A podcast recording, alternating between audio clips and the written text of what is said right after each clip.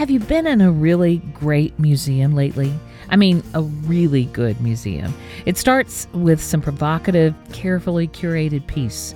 It's well lit. It connects with the story the museum is leading us through, the journey we're being invited into. The lighting, the positioning, the words, and things all around it are carefully considered and serve to engage us, invite us to lean in and learn more.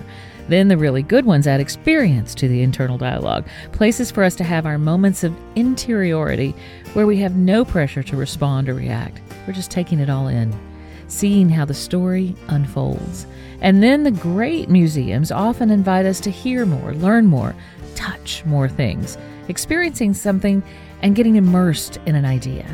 On our way out, the most thoughtful and interesting museum stores extend our experience by giving us some takeaways something more to read, something more to think about, something that helps us have dialogue and take action with others. Now, isn't that what we're all about?